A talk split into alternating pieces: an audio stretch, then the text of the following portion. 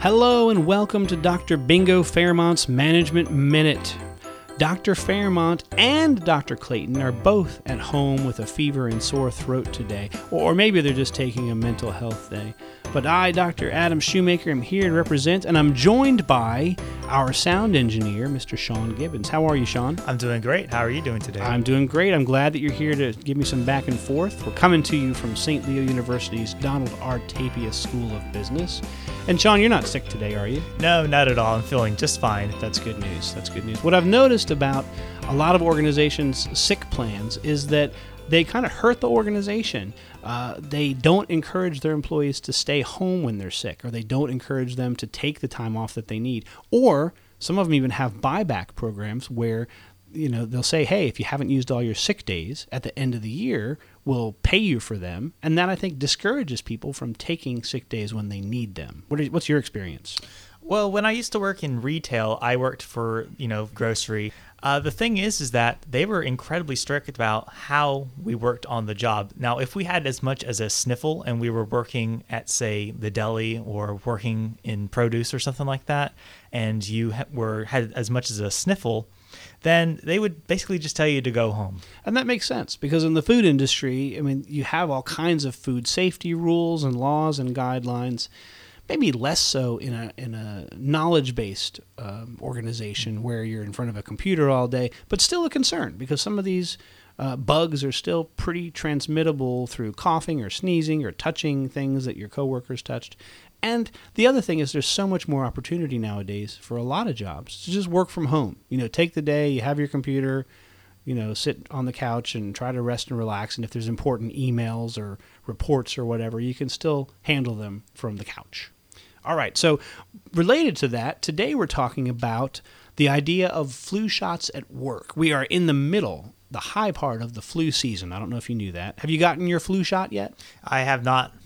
You should. You should consider it because um, I have some statistics here from the Society of Human Resource Management that says that flu alone is responsible for forty-five percent of lost work days during the season. And the season runs about October to March. So here in November, getting close to Thanksgiving, this is kind of the high time for people to get sick. Um, the other thing is, Sherm says that flu can cost a medium-sized organization two hundred thousand dollars per year in lost productivity. And that doesn't include additional medical expenses for the employees. So that's a pretty good chunk of change, especially if you're a medium-sized organization, not a whole ton of employees, not a gigantic corporation. Um, so what do you think, uh, what are some things that an organization could do to sort of support this idea of people should get their vaccinations? Mm. The thing is, is that you can only do so much to encourage people to get a flu shot because of it might go against someone's religion or beliefs. Um, and you might be in violation of Title seven. That's right? Absolutely correct, yes. And, and so the one thing that you certainly want to encourage your employees to get flu shots if they choose to, um, and one of the things you can do is to have some kind of a clinic on your work campus, uh, or even if you don't have room on the campus or don't have the inclination, uh, partner with somebody in the community, whether it's a drugstore or a MinuteClinic or whatever, to have, you know, free flu shots or, or low-cost flu shots. A lot of people, it's covered by their insurance. I expect for you it's probably covered by insurance. I know it is for me. So it's essentially free, just the time that you take to go there and get the shot. I was about to say, one of the things that an organization can do is that they can encourage people to get a flu shot, but don't really push the idea that there's this huge bonus or benefit or some program attached to it if you do get the shot. Absolutely. You're right. And that's and that's important because uh, if you want to mandate and you say, you know, you're you're required to get a flu shot, you better have a really good reason why. It better be something that's clearly a job requirement and job related. So in other words, if you work in a hospital or you work in a, in a long-term care nursing home facility, you work with people who are immunocompromised, maybe even at a school, you know, elementary school kids where people could get seriously ill if they catch the flu from you. In that case, maybe you can say, yeah, you know what, we need you to get a flu shot because otherwise you're going to jeopardize our patients or our clients or what have you. Uh, but unless you're in that kind of situation, if you're just in a typical office or you're a typical retail store, you know, you're you're not going to be able to mandate that because if you do, like you said, you're going to be violating potentially Title seven. People who have particular religious beliefs, especially, who say, I don't believe in getting in getting shots. You know, I don't believe in vaccination. And you don't have to agree with their beliefs. You can say, that sounds crazy, but you still have to respect them under the law. And that means unless there's some kind of undue hardship or some kind of workplace mandate that they have to get the shot or, or, or job required mandate, don't be asking them to get the shot or making them get the shot. I do believe, though, that there is one thing, for example, for those who work in the office environment, they, the organization could offer some incentives to maintain clean and sanitary during the um, flu season. For example, there might be some incentives to, say, clean your keyboard with antibacterial material, like That's a wipe, true.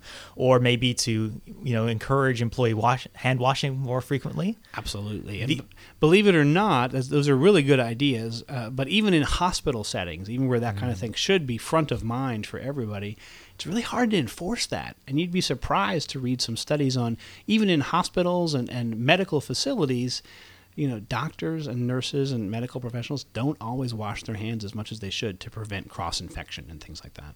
But you're right, absolutely. Provide your employees, you know, anti- antibiotic wipes or antimicrobial uh, hand sanitizer.